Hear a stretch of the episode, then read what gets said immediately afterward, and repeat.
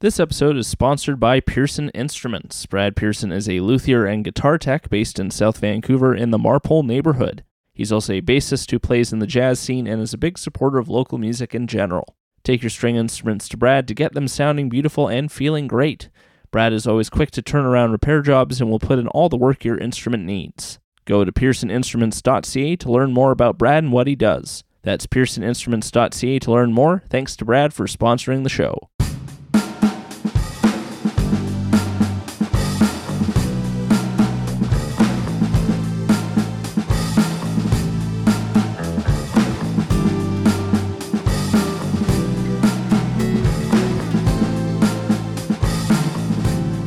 Hello and welcome to Pacific Sound Radio, your go to source for everything happening in the Vancouver music scene. I'm James Olson, and on this episode, we welcome back Porteau. Porteau are an alternative folk duo composed of vocalist and synth player Victoria Williams and guitarist Craig Stevenson, who, over the course of two records, have created their own ethereal, expansive sound. Together with Victoria and Craig, we discuss the process of emerging from their pandemic hiatus explore the more personal, intimate direction of their latest release, What I Need, and learn about their first ever tour of Japan. Here's the first single off the band's new album, What I Need. This is Chasing Celadon. Not that I can recall what I wished for, not that it matters anymore. Strewn about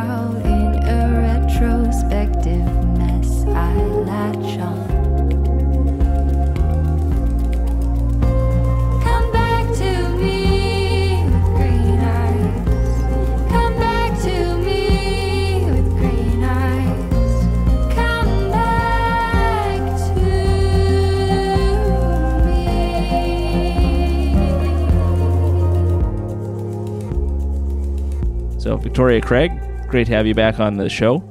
It's been a while. It's been a, a hot minute. Yes. Mhm. What have you two been listening to lately? Ooh. Craig. Uh, I was listening to uh, that Braids record on the way here. Is that the most recent one? Yeah, really, really good. We're exposed to so much music in Japan. Uh, it was crazy. We were trading CDs with like all the bands. Some of the stuff it's kind of hard to find online, but if you can find that one record called Freed by yeah, I think that's the band name, right? Uh, by Kita Akago. S- it, unbelievable. If, if if anybody's ever listened to uh like Robbie Basho, it gives me that kind of vibe, just like American primitivism guitar and yeah, it's like super spiritual, mystical. Highly recommend. Like Japanese spiritual guitar garage rock or Essentially, it was done on an acoustic. Yeah. Okay. That yeah, that is cool because I know like I, I like Japanese music quite a bit, and I find a lot of it. Um, the the trend seems to be like very technical, which I love, but like you, you don't hear a lot of uh well maybe just for me I haven't heard a lot of like you know really caveman like punk stuff coming out of Japan or anything like that. So Yeah, totally. Yeah, it's funny you say that too. There was like a lot of like uh super technical playing, like almost like Snarky Puppy esque. There was this one band we played with. They were called OKY. Everybody was like a total virtuoso on their instrument, just like shredding, but super tastefully. Yeah, highly recommend that too. Vic, what are you what are you listening to?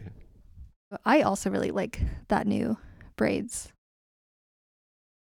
And also just like continuously listening to uh, Beyonce's Renaissance album.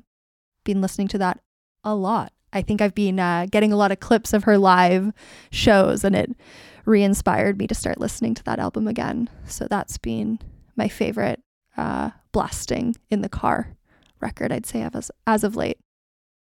I know that that record was uh very popular last year, like when Totally. it dropped. Yeah. Yeah, I, I loved it when it dropped and I took some time away from it. But as I said, seeing uh, all these clips from her live performances, it's got me back into it. I know my sibling had a chance to see them, and and they they complained because their their seating there was like a like a stanchion in the way, and the, the it was like I think it was the tour with Beyonce and Jay Z, uh, and the the screens were split so that one screen was Jay Z and one screen was Beyonce, and they were just seeing the the Jay Z screen. They're like, I don't want the Jay Z screen. Give us, give us Beyonce. just want Beyonce. yeah, fair enough. Yeah. and that Braids album is that like a, a new one that dropped it this year? Yeah, Okay, yeah. I think in the past couple months, I would say. Nice. Yeah. I gotta check that out because I've liked the last couple of albums of theirs. I have Deep in the Iris on vinyl. Mm, nice. Yeah. Yeah. One more album I wanted to mention. I'm super stoked for. it. Have you ever checked out uh, Angelo De Augustine? He like did an album with uh, with Sufjan Ooh. uh, in the pandemic, but now he's releasing one. Uh, I guess he did albums on his own before, but I wasn't aware of him at that time. Uh, It's called Toil and Trouble, and like there's like four singles out, three or four singles. Just super cool. Like the sound spaces he creates are super interesting, intimate. Yeah. Might be a good uh, way for me to break into listening to Sufjan because I've slept on him for whatever reason. Oh, he's the best. Yeah. Yeah. Love him. Know, he's he's a he's a bit of a critical darling. So Yeah. Well, since you mentioned uh, since you mentioned Japan, I might as well just kind of, kind of just dive into that. Porteau recently returned from a tour of Japan, so I got to ask like how you got connected with that opportunity and some highlights from the tour. Oh man, yeah, it was a whirlwind. Uh, we um, met with a booker in Japan. His his name is Yuya, and his company is is called More Works. And we met with them at Breakout West uh, up in Whitehorse in 2019. Uh, and uh, I don't know, it felt like he's a super cool dude. We got along really well, and um, when we finished. Uh, I think it was when we finished mixing or when we finished mastering this recent record, we just kind of sent it to him. Just, hey, do you want to check this out? And then that kind of got the ball rolling. And uh, he was so great at kind of finding venues that were the perfect fit for us. And the lineups were, were perfect genre wise. Um, everything was so easy and streamlined. We took the train everywhere.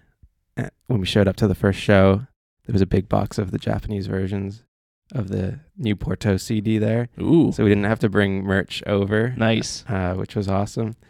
But we flew into Tokyo and uh, we took a couple of days to kind of acclimatize. I was more uh, the operations side of this tour, I would say.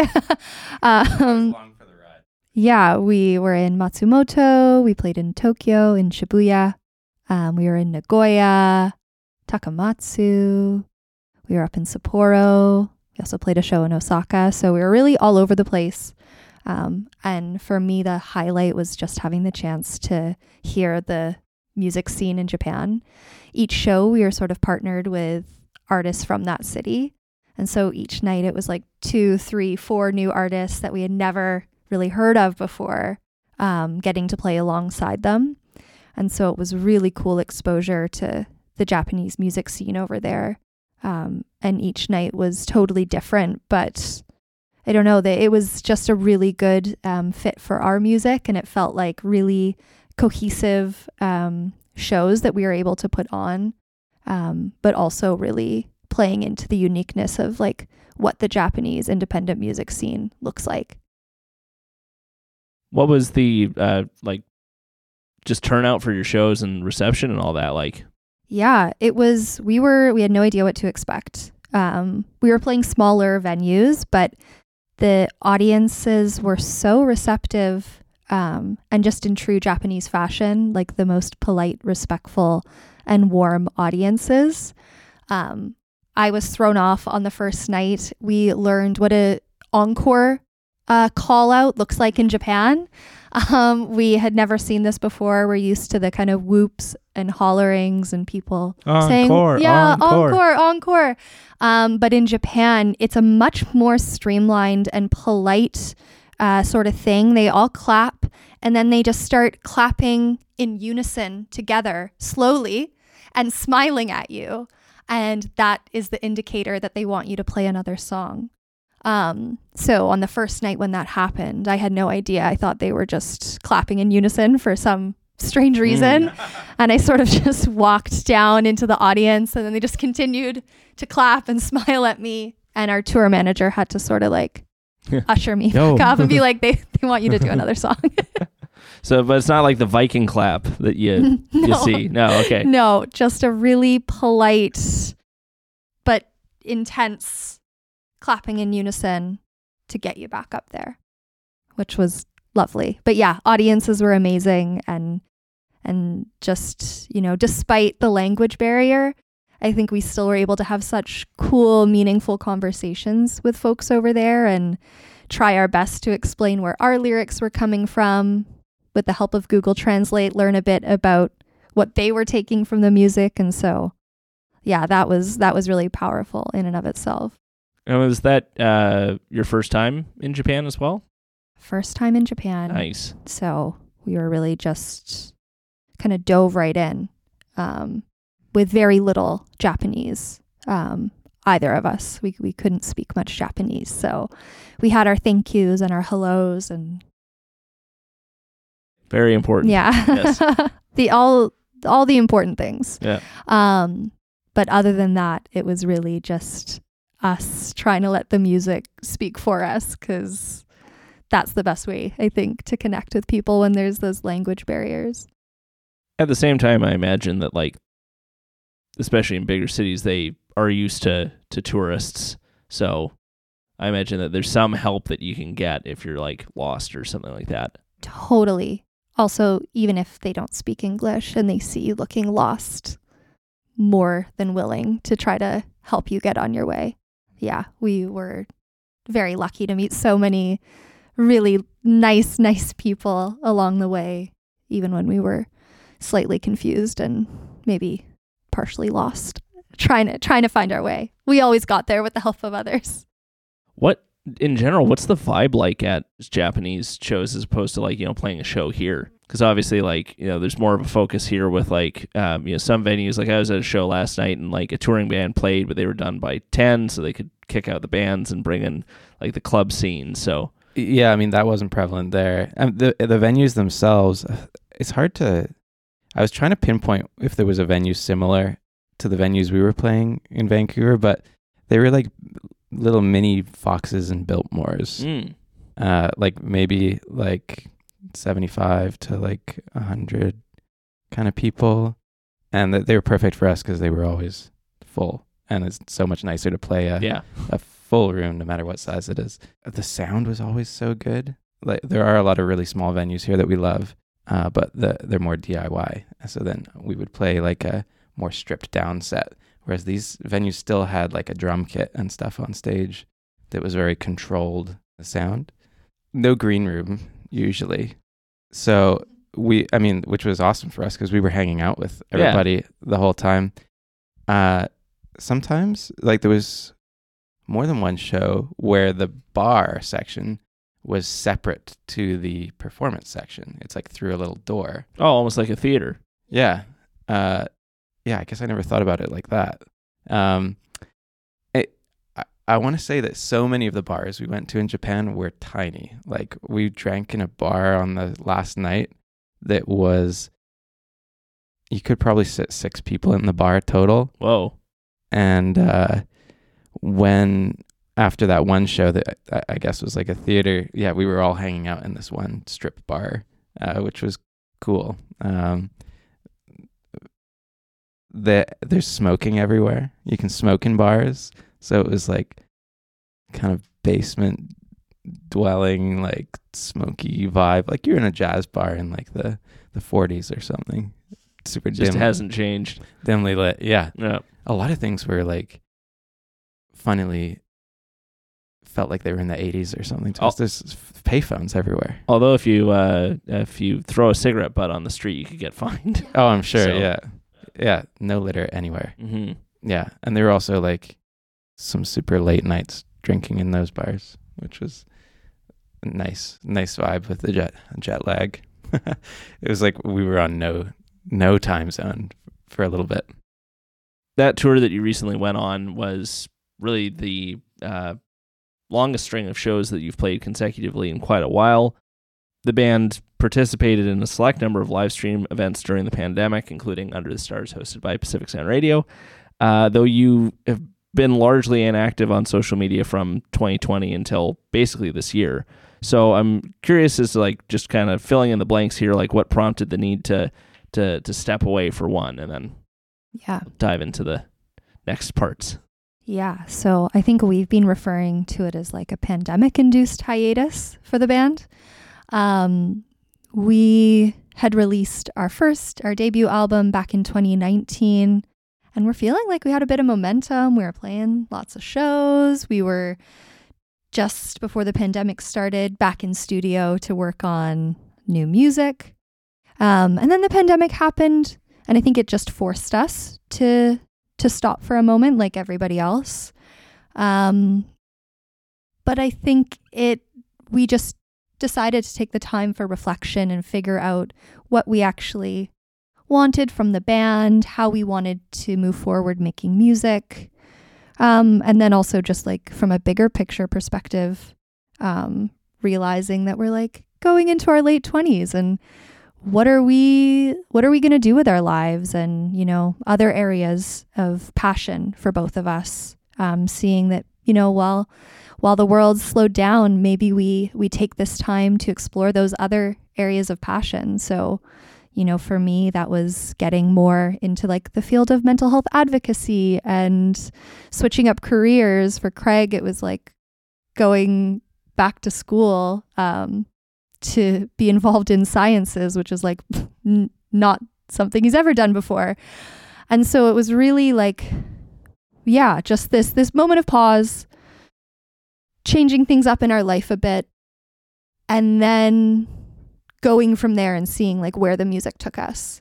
And so when we got back to things, I think we realized we really liked this duo setup of just the two of us. Um, you know, it it's a very intimate sound and I think we wanted to explore that a bit further. So we had these songs that we had written, um, but we spent the pandemic sort of stripping them down a little bit and finding ways to make it honor that two piece um, sort of setup that we were that we were wanting to explore further. And then we just took our time with it because we're like, no one's touring anyways right now. Releasing things seems like slightly precarious and that you're just throwing it out out into the ether. Um, so we we took some time to work with different producers. We went to the island a couple times and worked with um, Aiden Knight and Connor Head at Catalog Studios. Reworked some of the songs. Um, we worked a bit with Jordan Klassen as well. And then we were at Park Sounds, Park Sound Studios with Andy Schichter. So we were kind of all over the place and just um, I don't know. We're we're a slow burn, slow burning band, anyways. And so we were just uh, allowing ourselves to take some time and not putting pressure on ourselves. Um, so when it felt like okay, these songs were where we want them to be, then we'll put them out instead of having a deadline and kind of working backwards from there. Seems like a smart approach considering it's been maybe over a year since they rolled back any any and all local uh, COVID related restrictions. In fact, I think I read somewhere that it wasn't until like last month that the WHO said the pandemic was over. So A hundred percent, yeah. And it it didn't feel like, yeah, it wasn't it wasn't safe for for people to gather. It was. I, we we know how hard it was for our friends who were actively trying to find spaces, places to gather, um, you know, safely and following guidelines. Just seeing that struggle, I think we recognized that, you know, there were other areas that we could be focusing on at the time. We had some music that we were going to release, and we just wanted to do it when it felt right. And so I think during all that, I didn't recognize how much I was missing um, that piece of my life. And so since we've been releasing this new music, I think it's sort of made me realize um, just how important and, and vital it is to ha- and how important that sense of community can be for myself, for Craig, um, and having these shows in Japan as well. Just being able to get up there and perform multiple nights in a row um, felt super fulfilling and yeah, something that I didn't even realize I was I was missing as much as I was. one thing I noticed with uh, the new record, "What I Need," being released a couple weeks ago at the time of recording. Looking back at your first record, Water's Gate, the lyrics especially found uh, are a bit more fantastical with certain songs steeped in mythology. And I'm wanted to ask like in what ways is what I need more grounded and personal in comparison and what led to this shift between the two records? Yeah, I think part of the reason why the first record had that sort of, as you said, fantastical nature to it, um, really was in this piece of me not feeling super comfortable discussing my own personal sort of thoughts and feelings. And so um, I think from a very young age, I, I loved poetry, I loved writing, and I loved using metaphors and analogies to help me uncover how I was feeling. Um, but as time went on, I think throughout the pandemic, I really spent a lot of time doing that self reflection, doing that work, um, trying to heal a lot of trauma that I had experienced.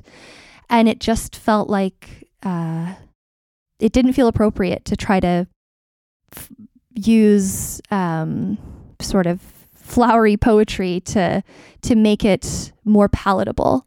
Um, and I really just wanted to talk about how I was feeling, discuss my own wants, my own needs and desires, um, and really use it as a chance, as I've been saying a lot um, through this release. It's kind of uh, an ode to all the recovering people pleasers out there. Um, this idea of you can take up space and you can talk about um, what you want and what you need, and um, there's a lot of power within that. And so it just felt like it needed to be said as it needed to be said, um, as how I was thinking it. Um, really, just having those initial thoughts that I wrote down on paper when I first started writing them, having those thoughts remain as the final product. And how does all that that you've talked about connect to the title of the record Mhm. specifically? Yeah. So I think it was coming from a place of having spent a large part of my life um, in a caretaker role for a family member, um, someone who suffers with mental illness, substance use, um, and really focusing a lot of my attention on their needs um, out of survival more than anything, um, and reaching a point where, um, as an act of self preservation, to put myself first. And I think for someone who has been in a caretaker role, putting yourself first is really scary and uncomfortable, um, unfamiliar, uncharted territory. And so I just kept on asking myself, what do I need? What does that look like? Um, and if you're someone who hasn't done that before in life, it's not an easy answer. And there's a lot of work that needs to go into figuring that out. And so as I was writing these songs, that was sort of in the back of my mind like, okay, let's use these songs to unearth what I need, what that feels like. And so, yeah, when we were trying to come up with a title for the album, it just felt it felt very fitting. It really encapsulated this idea that was recurring throughout the process for myself. You mentioned that you had started working on songs that wound up on this record before the onset of the pandemic.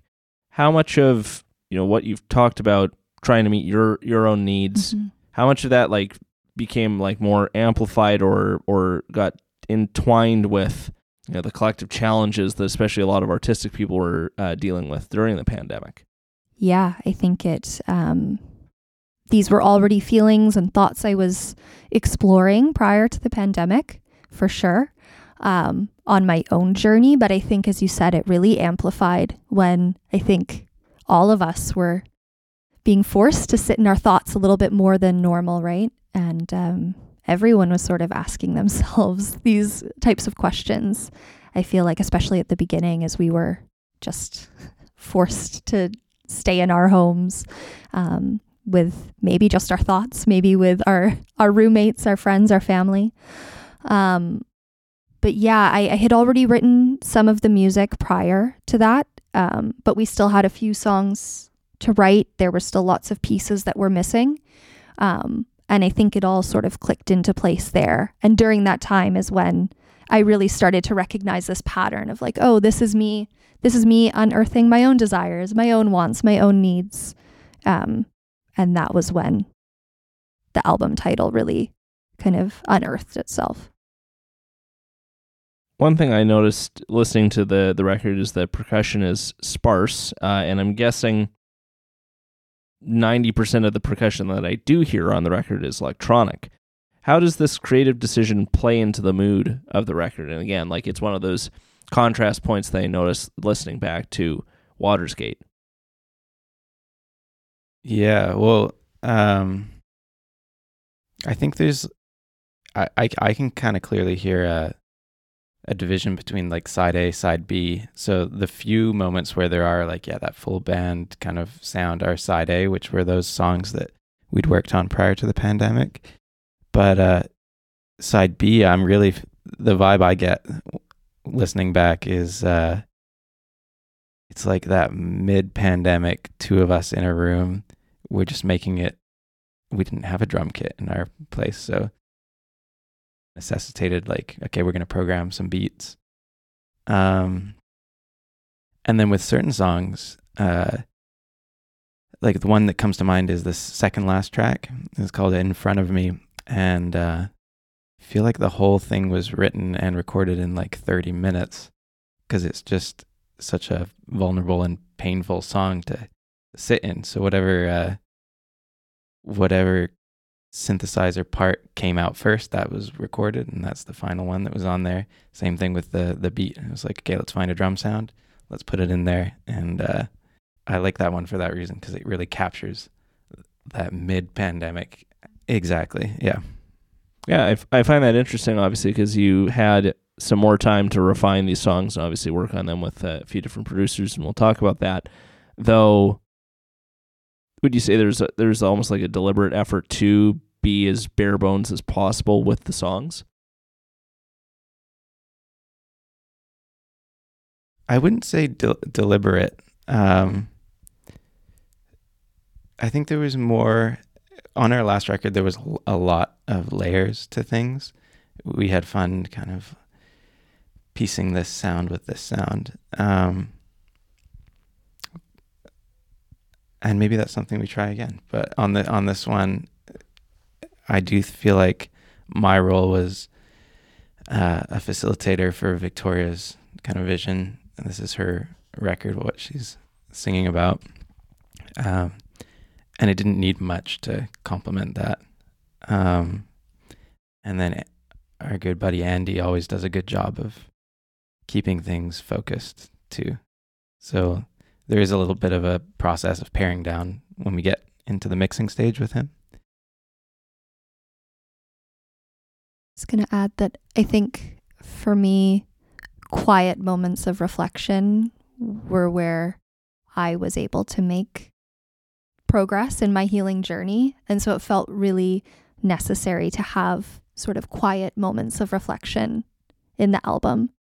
And so, yeah, in the first album, it was just this sort of joyous, liberated feeling that we were trying to convey. But um, I think this album was much less linear, and I wanted there to be, yeah, moments of reflection, moments of surrender mixed in with moments of joy and sort of recognize this um, idea that healing is not linear, um, grief isn't linear, and and how can we make that reflective in the setup of the of the songs and the track listing. To draw a very deliberate Nick Drake comparison, it's almost like this record's your Pink Moon, whereas your previous one was like your Bryter Layter or something like that. I mean, I'll take that. Yeah. you had mentioned uh, previously that you worked with Andy Schichter on What I Need, who also worked on Water's Gate. And with this release, you also worked with a Knight, Connor Head, and Jordan Klassen on one of the tracks on the album. Yeah. What did this mix of new and returning perspectives add to the record creation process?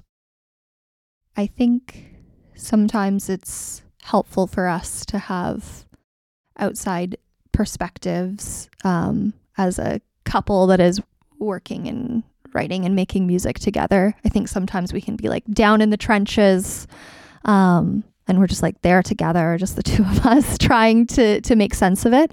Especially as we had this shift and desire to make a maybe more intimate duo based sound. I think that was where um, Aiden and Connor really came into play. We wanted to see how can we shift these songs to fit this um, sort of vision we have in mind. Um, and we didn't really know quite how to get there. And so we didn't know what these sessions with them were going to look like, but we just recognized we needed a little a bit of a helping hand. And so in that space, we really um, were just provided a chance to have some outside ears look in and um, guide things to that more intimate sound that we were after, which was very helpful. Um, and then through working with Jordan, I think, I mean, he's just such a brilliant songwriter and producer. Um, and he worked on a track called To Me, which was a song that I don't know, we just really didn't know what to do with. Um, the song came to me in a dream. Um, and I had this dream, and Craig told me just write down what happened in the dream to start with the lyrics, and we'll go from there. So I said, okay. And I scribbled down these lyrics, and I had this melody in my head. And then time went on, and I was like, okay, I'm going to go back and actually fix these lyrics so that they make maybe make a little bit more sense. They're not just my initial thoughts from this dream. And I kept on going back to it. And I couldn't think of anything other than these original lyrics that I had written down um, the moment the song kind of came to me.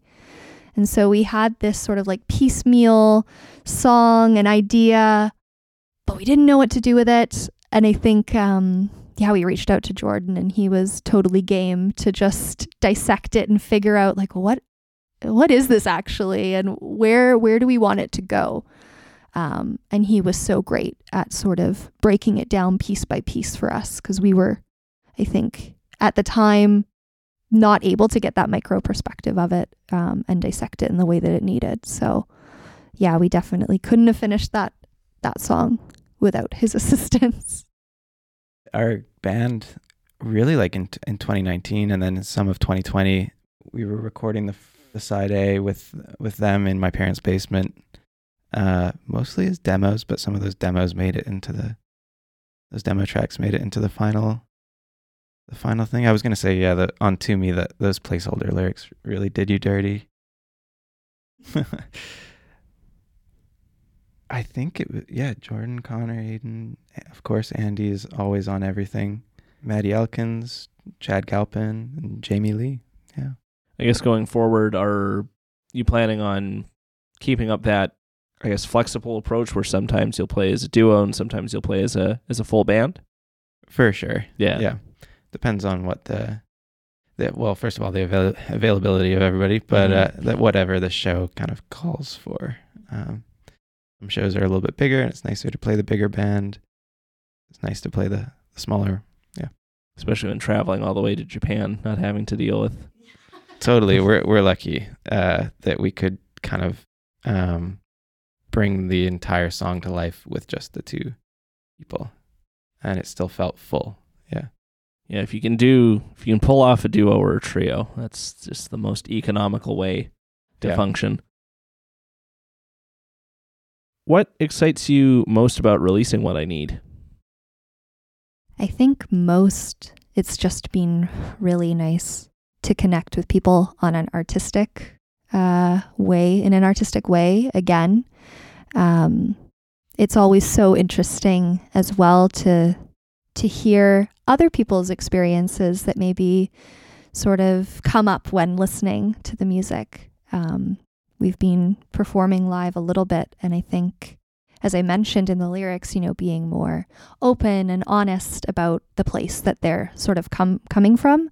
I think in that same side, I've also made a bit of a conscious effort to to be the same way um, in our live performance and take time to to talk about you know the origins of these song lyrics and um, I don't know. There's there's just so much power in feeling less alone in the world, right? And I think there were many times that I, I heard music from other artists who were going through similar experiences and finding solace in that.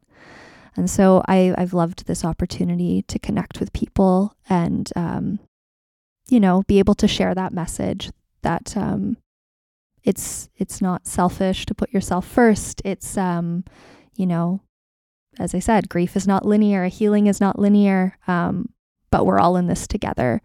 And being able to come together and support one another is just is so important. So music is such a, a beautiful catalyst for that. And I think it's it's my favorite part of of being an artist, I would say. Anything to add, Craig? Or I can't add, add anything to that. There's such a juxtaposition between your eloquence and my like. Uh, I think I'm still on Japan time or something. I woke up, woke up at like 1:15 p.m. today. I didn't set an alarm. oh my gosh. So you just rolled out of bed and then trounced over to the studio. It- it pretty much Yeah. took the dog out first. Yeah. Nice. I think that really says it. I hope this is a little obvious for, for me on my end, but you're the exclusively the the lyricist, uh, correct, uh, Victoria? I would say pretty much 99.9% Okay. of the time. Every once in a while, Craig comes up with something so beautiful and poetic, a little line here or there, and I will nab that and say, okay, I'll, I can work with that. Um, this notion of split screen eyes, for, which was one of our singles, Mhm. that was Craig's idea. And it perfectly fit in with a song idea that I had in mind. Um, and this, yeah, this metaphor of having split screen eyes was just absolutely perfect. And I don't think there was nothing really attached with that. It was just a line you had, had written in in one of your books. Um, but I was I was able to take that piece and run with it. So sometimes Craig provides me with some much needed inspiration, but predominantly, yeah, the songwriting, uh, lyrical side sticks sticks on my end. You mentioned that you had drawn inspiration from other artists who were going through something similar with what had been going on in your your personal life, Victoria. Any artists or albums specifically caught your attention? I would say first person coming to mind for me is Half Waif, if you know her. Not familiar, actually. Yeah. Um, Tell me more. She, Nandi Rose is her name. Um, she played with Pinegrove for a bit. Um, but her music is really beautiful. Um, she has an album. I want to say it's called Lavender. I think it's called Lavender. Um, but it really explores that family lineage in a way that's so beautiful. Um, it touches upon the painful aspects, but also, you know, the liberation that can be found within that. And yeah, I think that was a very inspirational album, and she's an inspirational artist for me. Y- yes, but not in a lyrical way.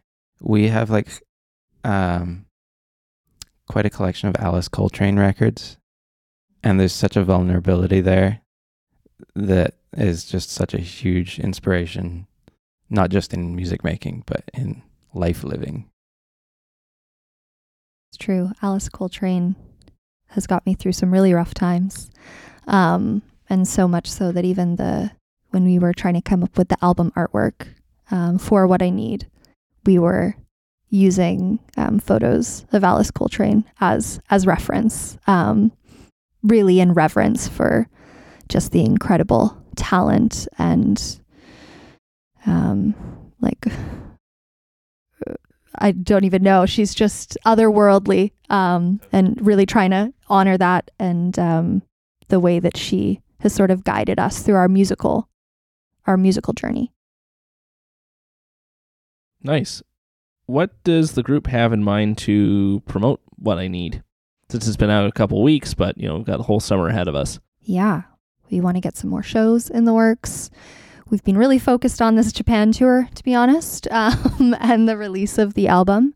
And so now that we're back in town, we're trying to get a few summer shows set up, a couple things in the fall, um, and really just have some more opportunities for live performance. I think it's been really fun these initial uh, few months we've been back performing live and just uh, figuring out ways to expand upon this sort of duo setting. So, um, yeah, I think live performance is the biggest biggest thing for us, and then yeah, get get reconnected with this Vancouver music scene that has shaped and shifted so much over the past few years. You probably Oh yeah. feel the same, right? Yeah. I, I, I look back through our archive episodes and not to be morbid, but sometimes it feels like I'm walking through a graveyard. Yeah. I'm like, oh, they're not around anymore. They're not around anymore. Oh, they're a new band now, but no. Uh, totally. Yeah. And that's even pre-pandemic. I will say though, I was very happy to see that a lot of the acts that I like and I follow kept at it. So which is amazing. yeah, Yeah. Yeah. The resiliency has been really remarkable to witness. Um, like I joined a band during the I joined two bands during the pandemic, basically. So Okay, so nothing was stopping you. well, I you know I I kept the the show going because I was going crazy without it. So totally. Yeah. Yeah. You needed something to Yeah. hang on to. Totally. thank God for video calling, but I'm happy to be doing this instead. in yes, in person is Yeah. lovely. Might be a little bit early to tell, though. Do you feel that this latest record, "What I Need," is an indication of a uh, new direction that you're going to further explore with the next release, or more of a um, like stopgap or a um, what do you call it? Um, something akin to like a diversion from a uh, a path that you're going to explore in the future. I think it's definitely a path that we're keen to explore. I think to me, it feels very natural and organic. It's a space that I feel comfortable in. Um, and so I'm curious to see like how can we push that, but also honor the fact that I don't know, it, it feels right. It's what I need right now, so to speak. um, I think, yeah, I, I I really like the fact that we're in a space where we can create and perform music, the two of us. Um, and I think that sort of like intimate, sort of folky sound mixed with electronic little riffs and bits and bobs. I think that to me is just, um, it's so satisfying. And it's what I, when I'm looking at like, what, okay, what do I want to make now? I think that's sort of the space that feels uh, most satisfying in this moment. Yeah, I'm curious to explore this mood more. Um, I'm sure other artists can attest to this. Uh, like one of them, one of the exciting things about putting out a record is then you can work on new music too. Um, so it, uh, which is something we've started doing, and it's yeah, it's just fun to total freedom. We'll see where see where it goes. We'll follow follow any mood down any direction. Um, What local bands or artists would you recommend we check out or bring on the show for a future episode? uh, Ryan Garner just released an album. I don't know if you've had him on. No, not yet. Really good. He played at the Fox uh, Thursday night. Um, and before we left for Japan, we played uh, Music Waste, and uh, that was our first time seeing Kylie V. Oh yeah, if it, Kylie V is great. I've been meaning to have them on the show. Unreal. Yeah. So uh, I was li- actually going back to our first question. I was listening to uh, EP a lot on the trip. Yeah, that was one of our like favorite releases of the year so far picks. Yeah, yeah. Their, Found music, on our their music is so so great. Yeah, yeah, awesome. I um I think music waste in general, actually, the super diverse, eclectic mix of artists that were performing this year, just kind of like all years. Um, it was a cool way for us to tap in and figure out who's playing in Vancouver, what's going on. I think Music Waste just really has their finger on the pulse, so to speak. And so they had a lineup of, of really great artists um, from all, all types of genres. And we wish we could have seen more, but we played our show at Music Waste, and the next day we were off to Japan. So next year, because yeah, they put on really great, really great shows Yeah, they've been running for a long time for too. a long time. Yeah. Yeah, really supporting arts in such a meaningful way, which we need more now more than ever Mhm. in Vancouver. Pre- Preach into the choir. Yeah. All right. Yeah, so I think that's want to end it there. Yeah. Thanks, James. Thanks for listening. I'm your host, James Olson. Before we close this episode off with one more song by our featured guest, I just want to let you know that you can keep up with what we're up to on Facebook and Instagram at Pacific Sound Radio and on our website at pacificsoundradio.com. If you like the show, you can give us a five star rating and a positive review on your podcast platform of choice that lets you leave reviews. This is Living for You.